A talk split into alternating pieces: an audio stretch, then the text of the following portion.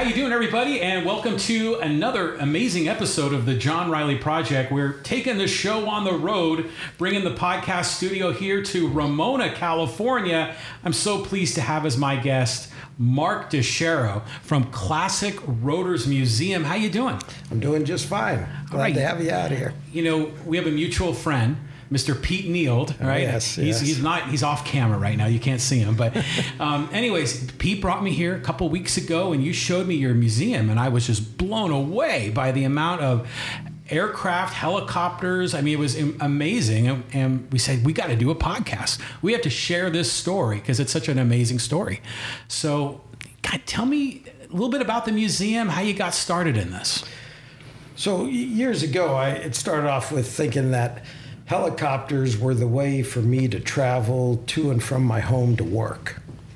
Wow. And and uh, at the time, I was 22 years old, and I said, "That's what I'll do. Is I'll I can buy property out in Alpine, which is kind of in the back country, but it was affordable." And then I said, "And then what I'll do to get to work is I'll just get a helicopter and fly to work." Eh, So yeah, that was the idea. In in reality, it doesn't really happen that way. But so I said, well, how am I going to get a helicopter? So I said, well, I guess I'm going to have to build one. So that's what I started off with. Wow. And uh, uh, there was a company out there called Rotorway, and they made this homemade kit, and you would just put it together in your backyard and teach yourself how to fly. Oh my God! really? I mean, I, that must have been like really difficult to do, right? Well, back during the time, I thought, hey, this is easy. And then I found out once I, after two and a half years building the helicopter, Two and a half years. two and a half years to build it, because it, it comes in a box with a bunch of tubes. So the first thing you have to do is you got to start cutting the tubes and welding everything together. Did it give you like an instruction manual to assemble? Actually, very good instruction manual, but it was a little more than what I was expecting to do. But I was a machinist, so the parts that you had to make and machine that wasn't a big deal. Mm-hmm. But it still took two and a half years. Wow. And uh, so after uh, building this thing, then it came time. Okay, now you're going to teach yourself how to fly. Because that's the way they portrayed the kit, that you just put it together and you start teaching yourself how to fly. So I did it. I'm following the, the directions, so to speak. And, um, and it was kind of funny because the way they portray their kit is they say the only way you're going to be successful is follow the directions. And they would show these, they had videos that would show a person what's wrong with this video. And in one video, the guy's building not looking at the other directions, and the other guy is building and he's looking at the directions. Mm-hmm. Well, I'm definitely a direction type of guy. Okay. I like to read them, understand exactly what it is I'm going to do. Then it got to the point where, okay, now you have to learn how to fly it. So I just kept reading it. Well, when I showed up on their front door and I says, oh, by the way, I, I, I can hover. They said, what do you mean you can hover? I said, yeah, I, I, I- I got down to where I hovered, and that's why I figured I'd come in and now get my instruction from the factory. Right. And I remember going out there, and the guy goes, "So you can hover, huh?" So we we get in one of the factory helicopters, mm-hmm. and this guy just sits there and he goes, "Go ahead, hover me." Right. Right. And I said, "Oh, okay." Now, now for me, I've been practicing with my helicopter by myself, and as I'm pulling up on what we call the collective, which lifts the helicopter up into the air, I'm realizing, hmm, this was a lot higher because there's two of us in it. Yeah. I've never. It was only just me before, so I'm pulling and pulling and pulling, and I'm doing it very slowly. This guy sitting next to me, he realizes, God, this guy's going to hover this helicopter. Yeah. So all of a sudden, you see him start to cover the controls, get closer. He went from this position to, Mm-hmm. Yeah. okay, it looks like this guy really thinks he can lift this off. And I picked up another, and he's like, well, that's pretty good. Go move forward about 10 feet. I moved forward 10 feet. I, I moved to the, he says, move to the left, move to the right. Let's do a full 360. And right around that time, the wind kind of kicked up a little. And what there's a difference between commanded control mm-hmm. Mm-hmm. versus the wind blowing you. So that was an uncommanded, you know, action. The helicopter started moving to the left. And when I was alone at myself on my homemade grass pad, Right. and generally speaking, I'm only about six inches off the ground. He immediately said, Well, get up higher. So I was about a foot and a half now, which is to me high off the ground. Yeah. Because when I was practicing by myself, the minute I got into any type of problem, I would just slam that collective down and you'd hit the ground and that would be it. Because you're only six inches up. That's right. And it's grass. Okay. You're on sod, right? so you're in your, the backyard of your house? Uh, yeah, I, I, I, I, I grew a, a hundred foot diameter pad Okay. of grass. So, um, so when this uncommanded event took place, I just immediately dropped collective and we slammed to the ground. And he's like, "What the hell are you doing?" he yelled at me, and I go, "Well, that's what I did. I mean, uh, you know, when it kind of got away from me a little bit, I, I just put it on the ground. Yeah. Don't do that," he says. he says, "I'm here with you. Don't ever do that again. All right?" Yeah. I said, okay, fine. So we continued with the instruction for about an hour. And sure enough, at the end of it, he goes, Well, you got hovering down. And trust me, you don't need to slam it to the ground just because it gets away from you because there was a wind issue there. He goes, Just let it drift a little and then command it back. And so after that hour, uh, he was happy with my ability to hover. I continued with him for another uh, four days because they, they go through a whole process of kind of training you. So where was this factory? Oh, this was in Tempe, Arizona. Oh, wow. Okay. And, and so, uh, and by the way, this was 40 years ago. right. well, yeah, yeah, about 40 years ago. So um, after that, he uh, trained me on things that I wasn't used to doing, like climbing out and doing pattern work, uh, doing an auto rotation. And actually, we started off with what they call quick stops. And, and then I came back here to San Diego, moved the helicopter from my backyard to this airport here at Ramona Airport, and I started to practice these other items. And uh, it, and so then after about 20 hours of practicing these other items, I went back, and then he taught me how to do what we call auto rotations all the way to the ground. Most people think that a helicopter will drop like a rock if the engine quits, and that's not true at all. What happens is, is it's the rotor blades that keep you in the air, not the engine. Ah. Okay, the engine, yes, is supplying power to the rotor blades, but it's the rotor blades that are keeping you in the air. So when the engine quits, you could manipulate the controls in such a manner that you can keep those rotor blades turning as you're uh, more or less auto rotating to the ground, meaning Right. there's no power to the blades. And then when you get closer to the ground, you can flare it and just land. So Well, th- if- this is amazing because I would imagine that 99.9% of helicopter pilots got their training in the military, right?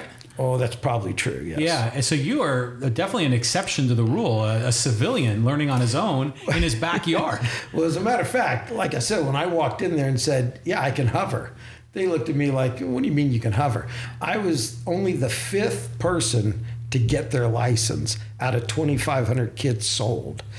Not only that, I was the youngest because at this time I was 24 and a half when I went in there. Right. And and they- looked at me. They go, "Yeah, when you came in here and said you could hover, we said that's that's a bunch of bull. There's no way you could hover." So they were really surprised that I followed the instructions and I taught myself how to how to hover at home. And um, so at the time. I used to watch the videos on all the pioneers, Sikorsky and Piasecki and Hiller, and you know there was five of them out there, and and that's how they learned how to fly because there was no instructors, there's nobody to teach you how to fly. Right. So all these pioneers, you see the pictures. It's tied down. I tied mine down, uh, and and and kind of lifted it up and and got you know jumping around in between the the tether. Yeah. And uh, as time goes on, you remove the tethers and you got a little smoother. It took me 20 hours before I felt comfortable. As a matter of fact, the day I felt comfortable, I was just trying to move the helicopter along the ground, dragging it on the skids, and um, but keeping it. It was touching the ground the whole time, and as each week went by, I was probably pulling a little more power, mm-hmm. and and it, it was getting easier to s- to kind of drag it along the ground because it was getting lighter. And I had a bunch of friends watching me one day, and all of a sudden they were all waving their arms, frantically, and I'm thinking, oh no, something's coming off the helicopter. So I, I, I, I shut it down, and they come running over to me and they say, You were this high off the ground the whole time. and I go, You're kidding me. So, see, I didn't even know I was in the air. They go, Yes, you were this high off the ground the whole time. So that's when I found out I was actually hovering. Uh, and then I continued for about another 10 hours of doing that. Yeah. And, um, just playing around with it. And then that's when I decided, well, it's probably time I go to the factory and get the factory training. That is awesome. So, so this is like you're in your early 20s. You had this fascination with helicopters. Yes. You said, I'm going to get my own helicopter. You Right. built it. You taught yourself in the backyard to hover. You went to the factory, got the formal training. Mm-hmm. And, and then what, what did you do after you were a fully trained pilot? Well, so on this particular helicopter, I continued to fly it. Uh, I ended up uh, about 90 hours in it before I went to get my actual FAA test uh, to become a pilot. Ah. And, and that was a little unusual event too, because the FAA uh, came out and they, they they looked at the helicopter and it was their attitude was, well, I'm not getting in that, even though there was two seats in it. Yeah. So he wrote down a set of commands that he wanted me to do. And, and these were commands like pick up, go forward 10 feet, go to the left 10 feet, go to the right 10 feet, turn around 180, set down, lift up again. So it was just a set of commands. There was like 20, 25 commands on this sheet. And he says, I want you to go follow these as I have written them. And if you deviate from any of them, we're going to assume it was uncommanded, therefore you lost control. Hmm. And I said, "Oh, okay, fine. Well, by then, I was so bored with these simple 25 commands. I mean, in my backyard, uh, I, I, by the way, my backyard was 17 acres. So Okay. I was out in the boonies. All right. But, but in my backyard, I had grown this 100 by 100 foot grass pad. Right. Just riddled with, with uh, gophers. so every day I'd go out there, there'd be mounds everywhere. Mm. And I'd get in the helicopter, fire it up, and just as practice, I'd go out there and I'd use the skid of the helicopter and I would slide over each one of the mounds with the skid Ah. and tamp them down. Nice. And then I'd fly to the next one. Sometimes I'd do it with the left skid, sometimes I'd do it with the right skid, you know? So you're like a groundskeeper at the same right. time. And, and I'm just doing it while I'm flying the helicopter. So Yeah. I was very comfortable with, with the with the helicopter and flying at Yeah. that time, especially hovering. So when he's giving me these basic commands to do, I remember I was out there and I was doing these commands, and we were at a at an airport in Tempe, uh, Arizona, Mm-hmm. and all of a sudden, you know, you're listening to the tower. There's traffic going by this area that I was hovering, so you get distracted. Yeah. And at one point, I think the tower told me, uh, I- "I need you to move over. We've got a taxiing aircraft." So I kind of got out of the way, Mm-hmm. and then I froze because I'm looking at my my instructions and Right. I'm going. Am I on number 13 or am I on number 14? Right. I didn't know where I was at. Mm. And so I'm sitting there and I'm going, and I didn't dare move Right. from what I was doing because then he considers it uncommanded. Right. So I called the tower, ground frequency. Yeah. I said, by the way, there's an FAA examiner on frequency. I'd like to know what number am I on? Yeah. Yeah.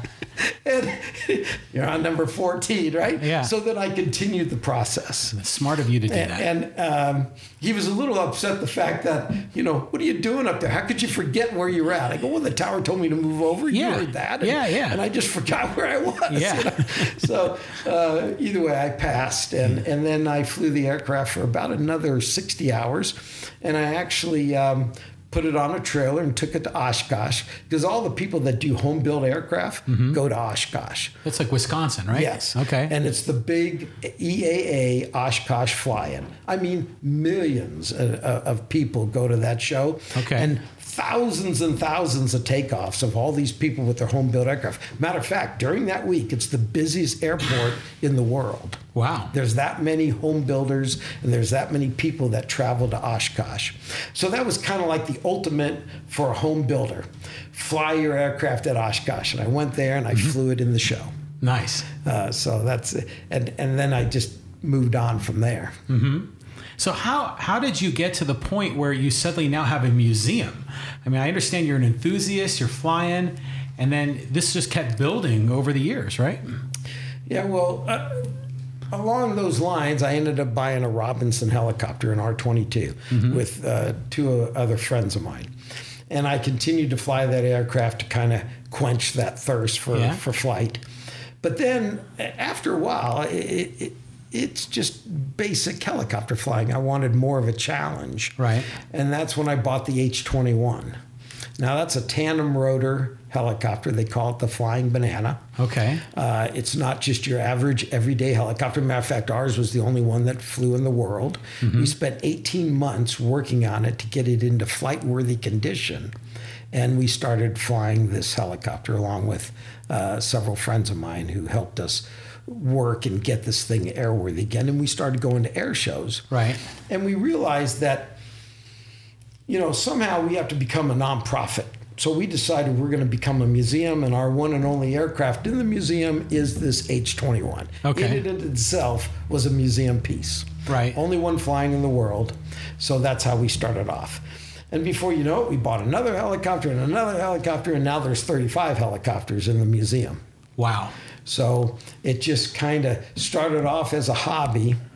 And now, like, like I tell people, it's turned into an obligation. I feel the obligation of the keeper of the history. Right. And I have to preserve this and I have to go find them and bring them in and restore them and keep them in the, in, in the uh, museum. So, Right. I mean, you're you're capturing the history of aviation here. Right. You know, and you've you, you've shown us all the the multiple generations of tandem aircraft that you have here, and we saw some of those early experimental. Um, you know, uh, you call them birds. I like that. Yes, That's- yes. We, we tend, I, I refer to helicopters as birds. and, Yeah, so I'm uh, learning A lot the of lingo. people do. yeah. So what's your what's your favorite um, museum piece that you have here? Well, you know, people ask me that all the time, Mm-hmm. and and you know, it's like asking you with all your amongst your children, who's your favorite kid? Right. And you know, no parent could ever say Right. what it is. So I, I guess it just all depends. I mean, everything that's been brought in the museum has been vetted for a specific reason, Mm-hmm. and our namesake, classic rotors, is to have one of every different type of rotor system Okay. or or represent one of each of the different pioneers of helicopters. So that's what we do, and so each one is sought after. So at that moment in time, it's my favorite. Okay, we're going right. to go find it. We're going to Yeah. get it. We're going to bring it in the museum. Then what's the next newborn? Right, you know, right. and and what do we go for next? And it's really all about cre- collecting uh, the history. Mm-hmm. Uh, the best we can do it. And So have you ever had like a, a person that came in, saw the tour, and there was one aircraft they were just blown away, or maybe there was one aircraft that they made a special long distance trip to come and see? yeah, this happens quite often. Mm-hmm. Uh, the 21, the H 21, which was flew, flown in Vietnam. So during the Vietnam War, I mean, helicopters were the new thing. And Vietnam was always referred to as the helicopter war. Uh, and, and so, but the H 21s were there before the Hueys. Everybody knows what the Hueys are. But what came first was the H 21s. Their heyday was 61 through 63. And that was when we were there as the, uh, as the U.S. as a role to ho- help support uh, the South Vietnamese. And so um, a lot of people that were in that war know the H 21. Mm-hmm. It was kind of like a hate love situation because the H 21 would sit there and take you into a war zone. So you hmm. weren't very happy about it.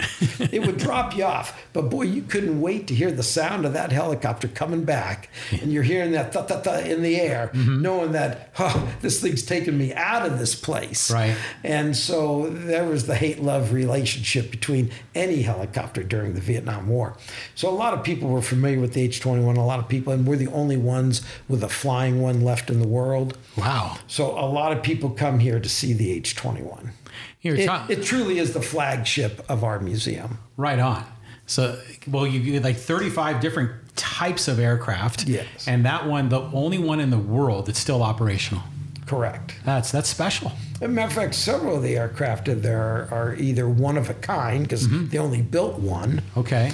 Uh, eh, hence our name, Classic Rotors. And then we have the, the little subtitle that says the Rare and Vintage Rotorcraft Museum. Right. And notice we use the word rotorcraft, not helicopter, because there's a lot of rotorcraft that aren't necessarily helicopters. I mean, all helicopters are rotorcraft, but not all rotorcraft are helicopters. So what's an example of one that's not a helicopter? Well, it's, the first closest uh, would be the gyrocopter, Mm-hmm. where it's pushed through the air by a propeller or pulled through the air by a propeller, and but then it has rotor blades and that just freewheel and spin, mm. just from the fact that you're going through the air.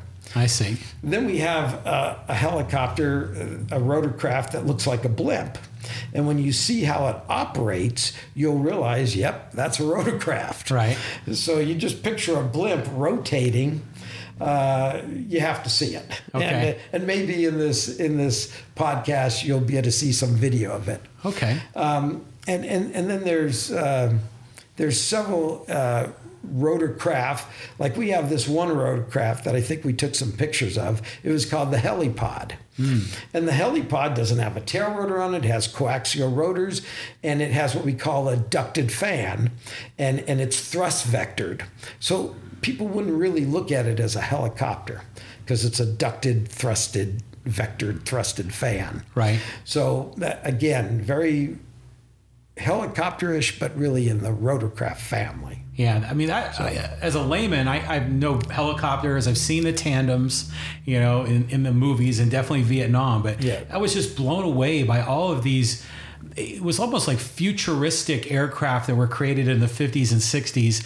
Things almost like look like you see on the Jetsons, or you Oh, know, yes. like something that was during that space race era. You know, that style, that look. Yes, Uh, yes. So there's some special aircraft here that I enjoyed. We have one of the aircraft that, that I don't think we talked about, but this was a helicopter uh, for downed Vietnam pilots. So you have an F 86 pilot, and he goes down behind enemy lines. And it's very difficult to go rescue him because you risk the lives of an entire helicopter crew. Yes. You know, maybe five to 10 guys flying out there, hovering above a tree line, because that's normally what you had out there in the jungle, lowering down a penetrator to lift them out through a cable and bring them out. You're just a sitting duck during that process. Right. So the Pentagon came up with the idea well, we're just going to send this helicopter in a little pod and we'll throw it out of an airplane. It'll parachute down. He'll put it together, hop in it, and fly himself out. Oh, wow. Thus, more or less executing his own SAR mission. Right, He's yeah. going to rescue himself. This was great. You know, we'll just throw these things out. He'll hop in it and fly home. Well, then they started getting the reports back to the Pentagon. Hey, by the way, you know the Rescue Yourself program? Yeah, well, these pilots can't fly helicopters. We've got a problem. They- what do you mean? They're jet pilots. Yeah, but they can't fly helicopters. They're going to kill themselves trying to save themselves. So that program ended. Well, it'd probably take them two and a half years to assemble their heli- helicopter, right? Like you. That's true. But luckily, in this case, you can put it together in about 20 minutes. Wow. So do do you have some of those here as well? We do have one example of that here. That is awesome. You know, it's funny. You brought up the story about um, you know the sound of the H twenty one, right? Uh, and it makes me think of the opening scene to the television show Mash. You know, when the helicopters would come in. Well, what type of aircraft was that? So that was a Bell 47. Mm-hmm. And matter of fact, whenever I talk to people about helicopters and they say, What was that helicopter? You know, I go, You mean the one in MASH? And Yeah. they go, Yeah, that one. Yeah. And then, then I tell them that was a Bell 47. You get the same thing with a Hughes 500. People go, What's a Hughes 500? I say, Well, that's the Magnum helicopter. Ah. So anyone that remembers the show Magnum PI, Yeah. and of course it's running again now. Yeah. And that's what they, you know, it's a eggshell looking uh, Hughes 500. So the, the new Magnum has a helicopter They- too. Same, same exact one. Oh, right on. Even painted the same. I think. Really? Yes, they they brought it back to life. When was that Tom Selleck show on? That was like in the mid '80s, that was wasn't it? eighties, I guess, somewhere Yeah. around there. And but I refer to that as a Magnum helicopter. I the Bell forty seven is the Mash helicopter. and then anytime I want to talk about an S one Mm-hmm. or an H three, like what is that? that's the presidential helicopter. Ah. So, so I can, I can relate these helicopters to what most people, you know, recognize them as to be. Right. Yeah, like the one. Yeah, well, the president there on the, what is it, the East Lawn or something Yeah, like yeah. that, where they get on the Yeah, that's actually an H3 or an S61. right on. So, Okay.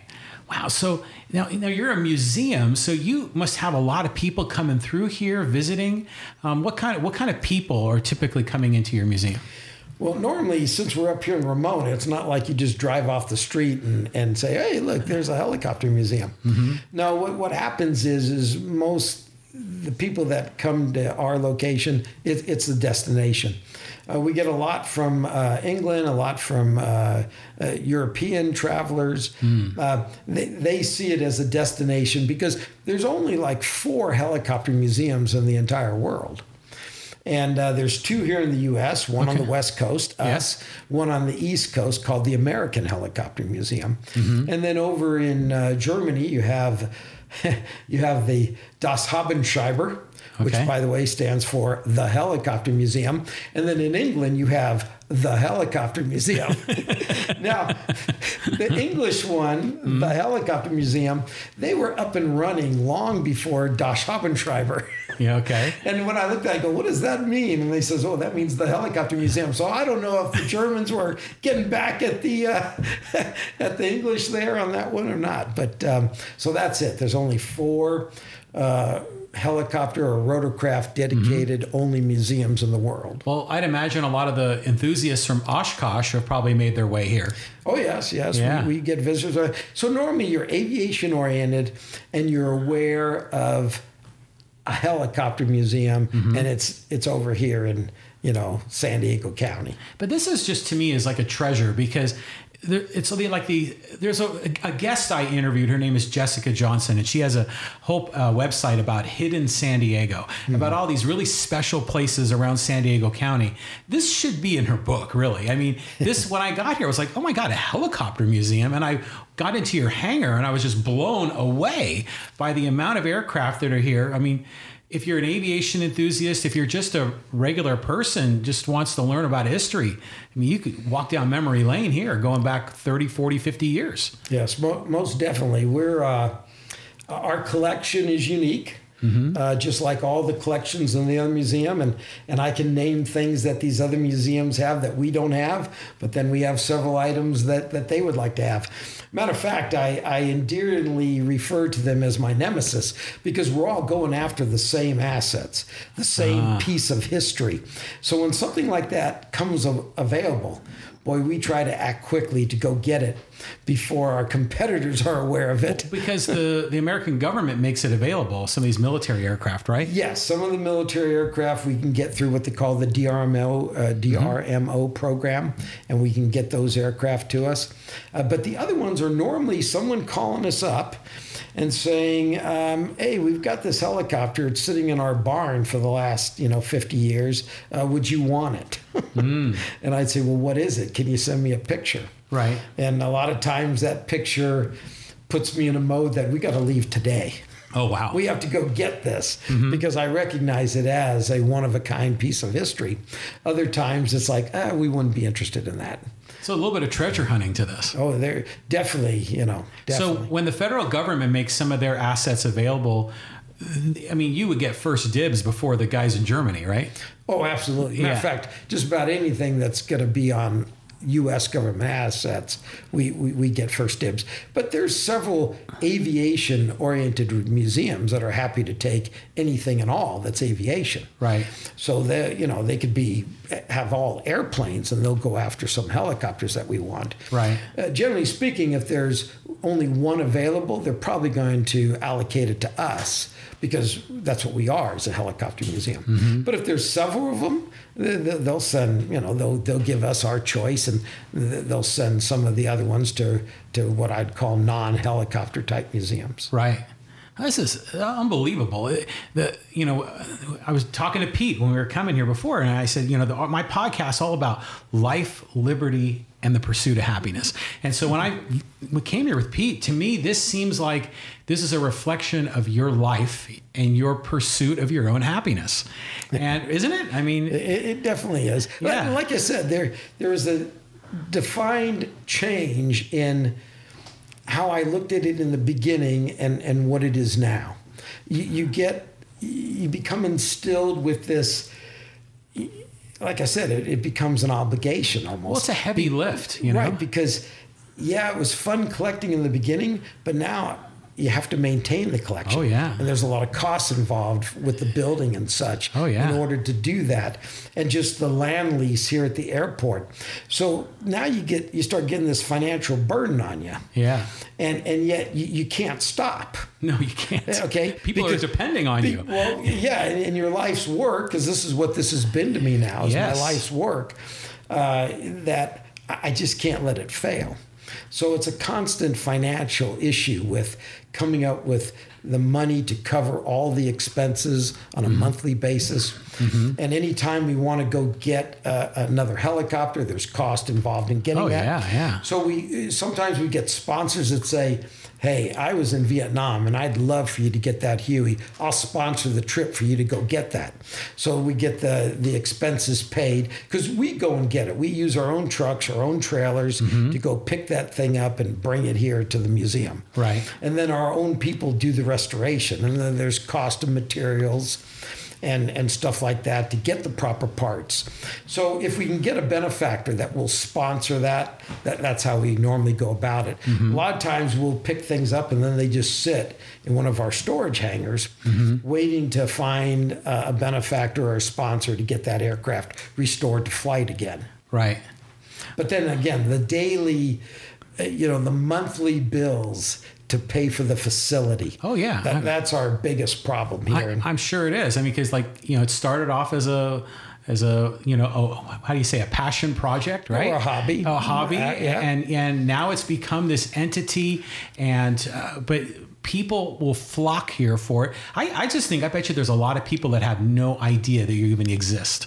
Probably not. I mean, most of the people that know we're here, they're devout aviation enthusiasts. Right. They, they, they know we're here. They seek us out. They, they through their own uh, grapevine of people talking. Mm-hmm. Uh, but I'd say the average public, like you can go down to our to Balboa Park here in San Diego, Mm-hmm. and you'll walk by, you know, eight or nine museums. Yeah. Uh, there's a train museum down there. You know, hey, Yeah. let's go see the train museum. Yeah. Well, that doesn't happen up here.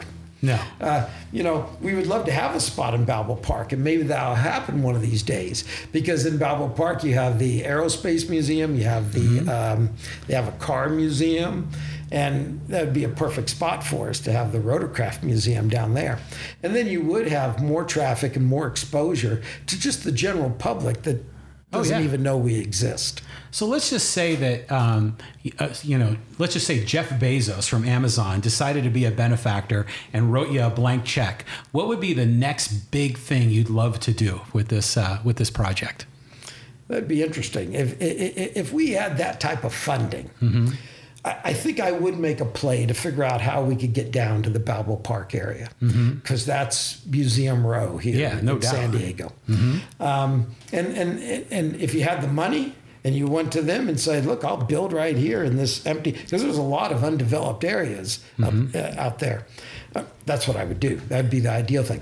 Short of that, I'd come here and build another hangar. Yeah. I I mean, that's definitely what we need uh, because we're we're as stuffed as you can be Oh right my now. goodness, yeah, it's it's jam packed. Matter of fact, all most of the aviation enthusiasts that come visit the museum, they're they're camera fanatics too. Mm-hmm. They want to take a picture, and they're always on me. I can't get any perspective. I got rotor blades going every which direction, and I can't get a picture of just that aircraft Right. Mm-hmm. without pieces of the other aircraft, you know, fouling up the picture. So if we could do something like that, we need to spread out. I Right. could take exactly what I have right now, double the size of the building, probably make the photographers happy. Right. So that's the first thing I would love to do. And then, of course, a lot of what we maybe turn down or don't accept or don't try to get because I have something very similar to it already in the museum and I'm trying to represent all the different type of rotorcraft and what's unique about them rather than having duplication. But there's a need for duplication because there's something unique about that machine. Oh, yeah. Even though it looks exactly like this other machine, maybe it's history. You know, it's the first one to fly the president Ah, you know and uh, so we would love to do that but it's really about space and the facility and the cost of that space and facility is there a certain bird you'd love to have that you don't have here? oh boy there's there, there there's tons i mean there, I, I, I couldn't even name them there's so many Yeah. um, uh, uh, as I told you, right now I'm, I'm taking a lot of those treasures, which we can never own because there's only one built, Right. And it's already in the Smithsonian, and they're never going to give it to me. Yeah, right. So, but there's at least 20 of them that I'd love But to you, have. but you have like 35 different aircraft here. I mean, it's it's a mind blowing experience. You, we were even joking earlier. You have uh, these the videos in front of a lot of these aircraft. Oh, yes. And you could spend an hour and a half just consuming the videos. Oh yeah, there's over 30 uh, videos in there in front of the aircraft that they're representing, and each video is about three minutes long. So if you just came by and walked through our museum and watched every video, uh, you'd be here for an hour and a half. And so you can see them in flight. yes, you and, know? and a lot of times it's that very machine that you're looking at in that flight. That's so awesome. yeah. So how, how can people get a hold of you? What's the best way to connect with you? Well, on, on our website, uh, we're rotors.org. Um, I I say that with a little apprehension because none of us here are webmasters. Right. Our website, anyone to look at it would say, your website needs updating. But what we do tend to update is our what we call hangar happenings. And that's updated on a monthly basis. We have a guy that writes very well and, and he creates everything that we've done that month and he publishes on our website every month. Oh, nice. So that's called hangar happenings. Uh, some of our aircraft are are on that website. Some aren't. They should be, but we just don't have that type of expertise to really dive in and make the website what we want. But through our website, you can contact us at uh, comms c o m m s comms at rotors.org. Right. Uh, you can get a hold of me directly, mark at rotors.org Okay. and um, but uh, or just come down and, and visit us. Right on. Man, I, I just think this is a treasure. This is a, something in San Diego County I had no idea about. When Pete brought me here, it was a big surprise. You know, we had a fun time uh, kind of building the anticipation here. But I, I loved it. You know, Mark, thanks for having us here um, at your amazing museum. Uh, it was a wonderful trip, and I wish you nothing but the success in the future. Well, I appreciate that very much, and anybody that wants to come by is welcome here. We're, we're open on Tuesdays, Fridays, and Saturdays, Okay. And uh, from about f- uh, four to uh, 10 a.m. to 4 p.m. 10 a.m. to 4 p.m. Yeah, All right. on those three days. All right. Well, thank you very much. You bet. Hey, everybody, let's uh, go downstairs and let's check out the Classic Rotors Museum.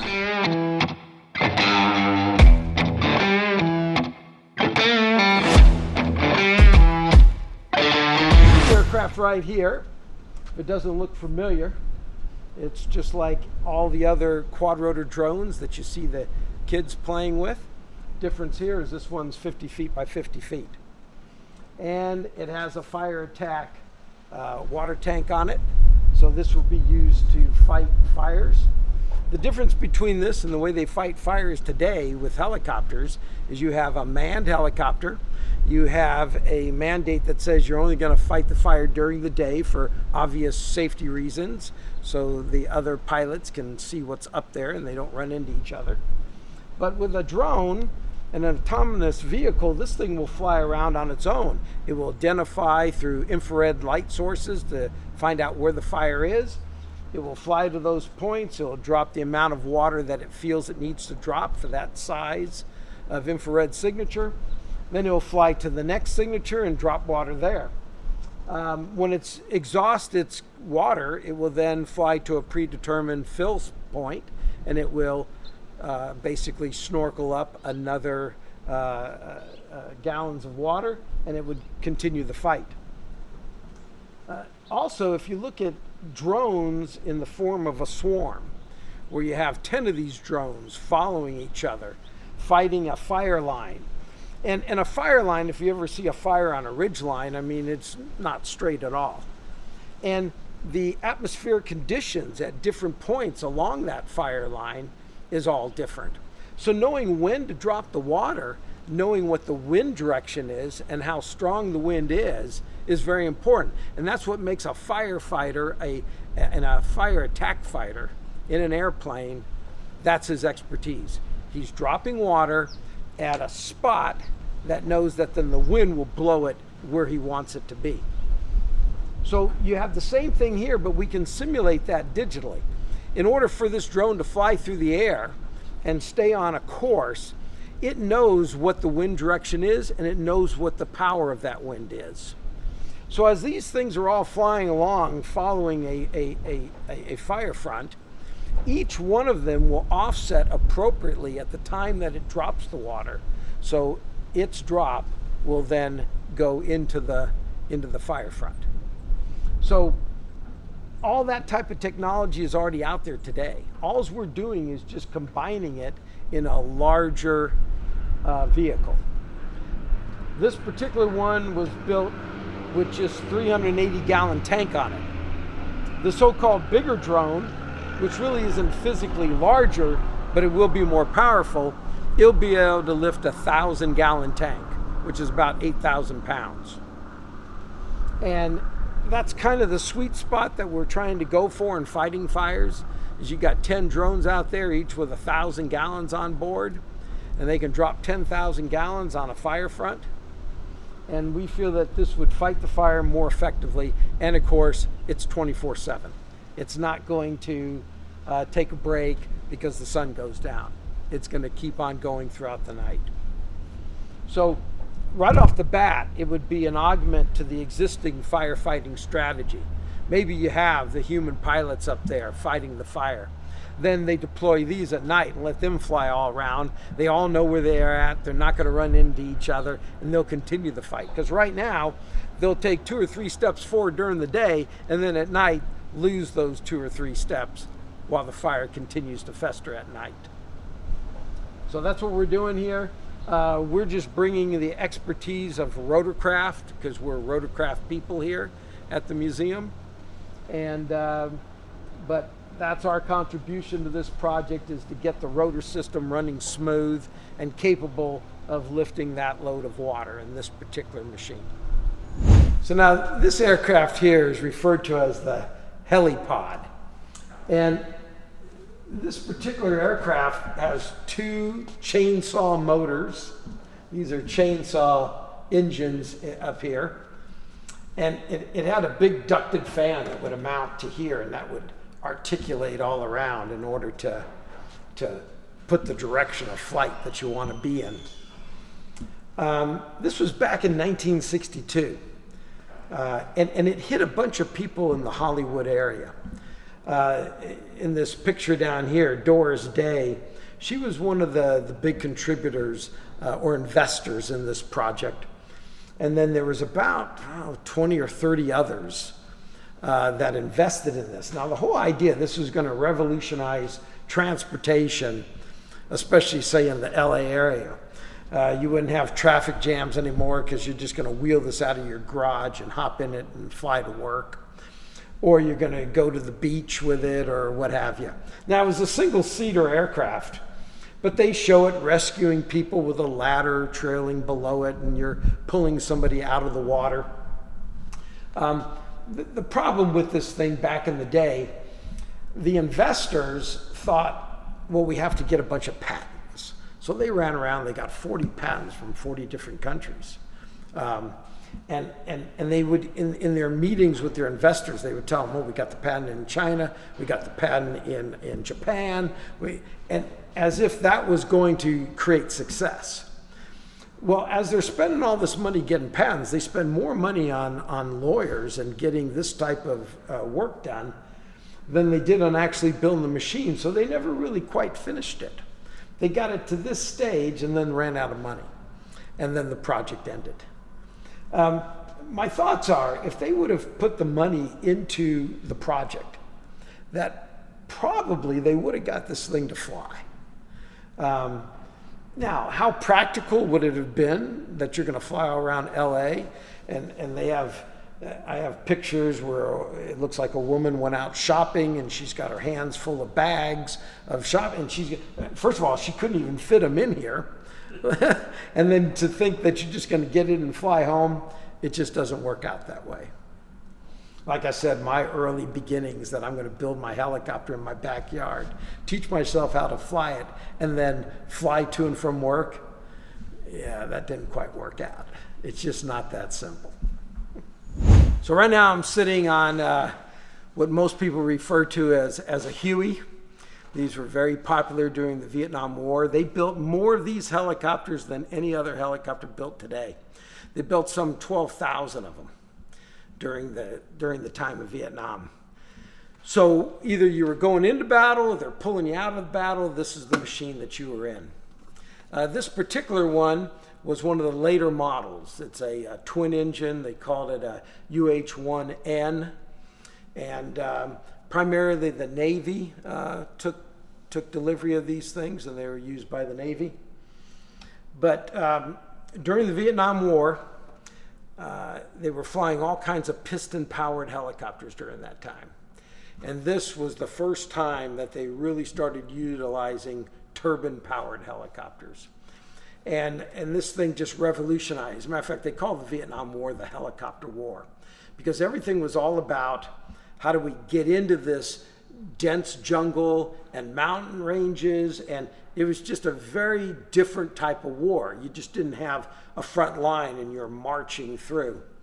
So in Vietnam, they, they came up with the, the Huey helicopter and they said, this is what we're going to use to, to fight this war. And they would take troops in and, and they would fight a particular area and then they would take them out at the end of the day. So the, the Huey was very instrumental in doing that. Now, this particular helicopter has what we call, it's a two, two-bladed rotor system. So this would be uh, some of the first development of this type of helicopter. Then they came out with this helicopter over here. So if people aren't aware of this one, this is called a Robinson R22. Again, it goes back to this two-bladed uh, system, and this would be one of the uh, a version of a Huey in modern day form.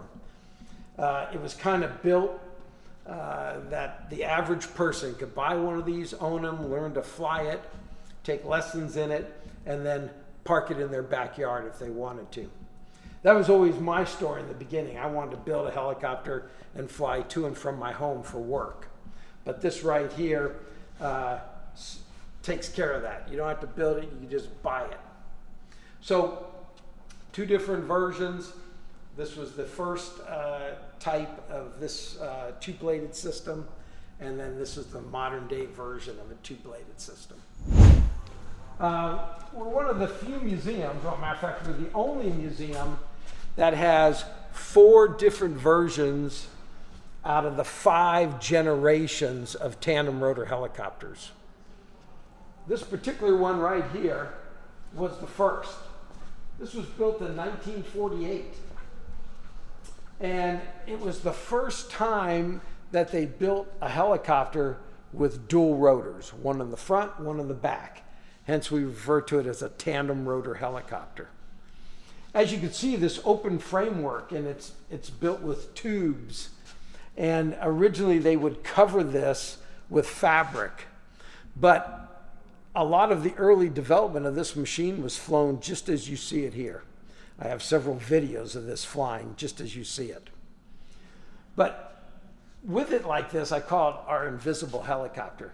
You can look at all the control systems.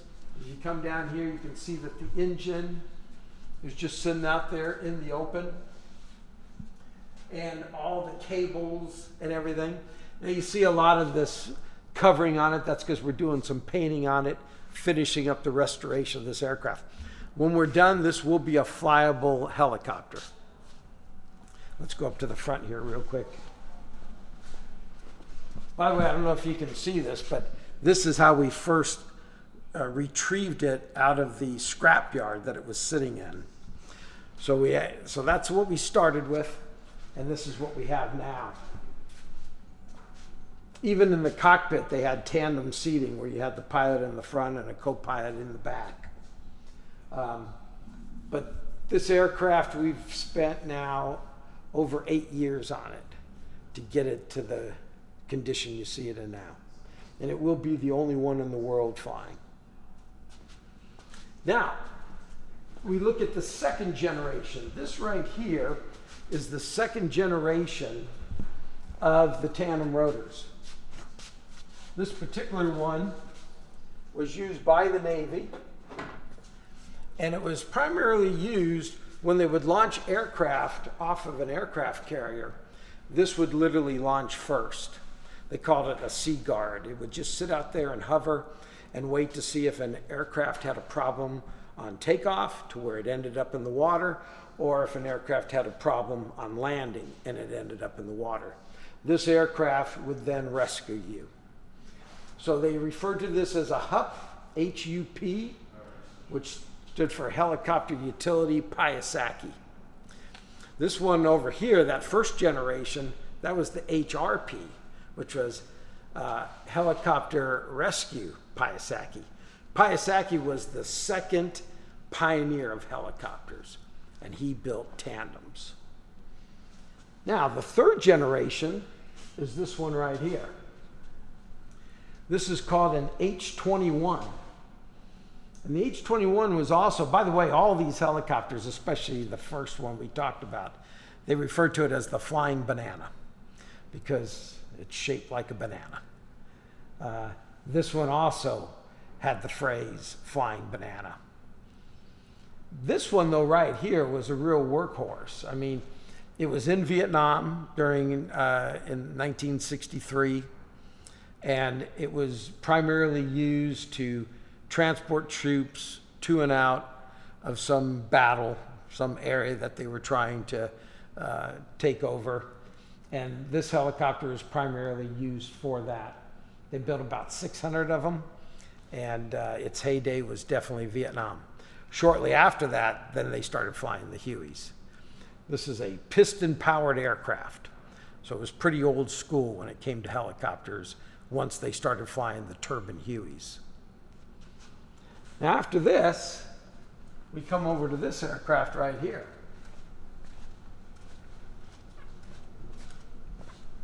This right here is a CH-46.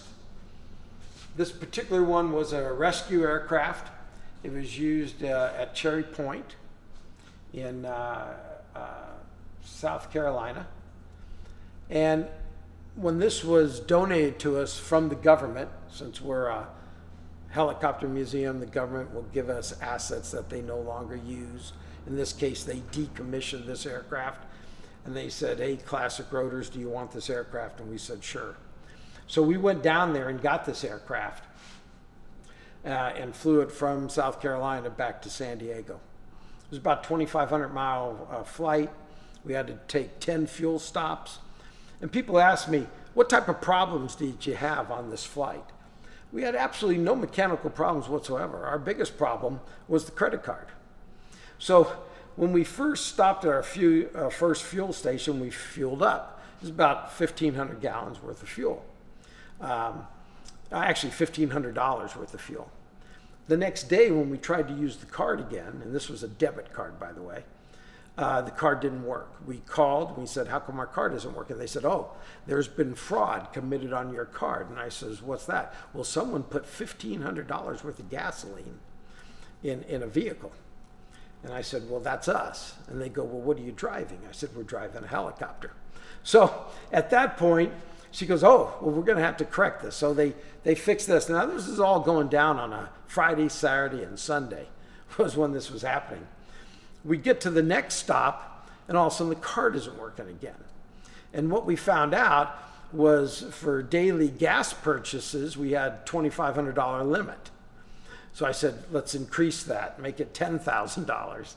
And uh, I remember she said, well, I, Mary Lou, here on a Saturday in Broken Bow, Nebraska, I can only authorize 7,500. I said, great, give us 7,500. We, we got to get home. So after that, we had no other problems. When we came back, I talked to a friend of mine who also runs very large tandem rotor helicopters, and I explaining to him about our biggest problem was the credit card and fuel. And he goes, Well, Mark, I don't have any sympathy for your fueling, your fueling problems. And I said, Why is that? And he says, Well, our helicopter takes 2,000 gallons of fuel, and we're flying through the jungles of Papua New Guinea. And when I need fuel, I land out in the middle of nowhere, and a bunch of guys come running out with guns and a bunch of barrels worth of fuel, and they fuel me in the middle of the, the jungle. And guess what, Mark? They don't take credit cards. I have to carry suitcases of cash and denominations of only $20 bills. So literally, I have suitcases of cash to pay for my fuel needs when we're transiting our aircraft through, through some of the countries we fly in. So therefore, he had no sympathy for my fueling problems. So this particular helicopter right here, it's referred to as the Model 15 Triphibian. The, uh, the pioneer of this helicopter was a man by the name of uh, uh, Monty, so this was referred to as the Monty Copter. What makes it uniquely different from all other rotorcraft that I've ever seen, I've never seen one that's referred to as a triphibian. So land, air, or sea. And you know it's a triphibian because, of course, it has an anchor. Anything that's going to land on the water here in the U.S., you better have an anchor on board. Um, so this particular aircraft, it, it, had a turbine engine, but the turbine engine was not used to turn something. What they did is they blew all the exhaust of that turbine engine out through the rotor blades, and you can see one of the rotor blades are up there. And at the tip of that blade is, is a nozzle. And so the air would come out of that nozzle and make the rotor blade turn. The reason why they did that, that was the easiest way for them to accomplish the triphibian aspects. Because what they would do is that would handle the flight, but then they would, with a big diverter valve, rather than blowing that air out through the tip, they would blow it out right through the tail. That gave them the propulsion when they were on the water. So it kind of created a little rooster tail Looked like a, you know, those hydrofoil boats blowing air out. And, uh, and then, of course, the body is built in such a way that, that it floats. So, in one of their promotional videos, they show this thing um, uh, going down a boat ramp, a boat uh, launching ramp, goes right into the water. You see the motor out into the middle of the lake. And then they slide this cabin back and they come out and they sit right on this uh, stub wing here with their fishing poles and they start fishing. Then it shows like later on the day, uh, they put their, their uh, camping gear in back and they have a sleeping bag and I guess they're gonna go to sleep for the evening. Next day they show it lifting off of the water, taking off and flying off somewhere. So it's just like the, the Jetsons, you know, that, that that you can do all those items with just this one aircraft. This aircraft right here was called the QH-50. And that stands for, normally the, the Q means it's some type of submarine uh, hunting type of machine. And that's what this thing was. It's an actual drone.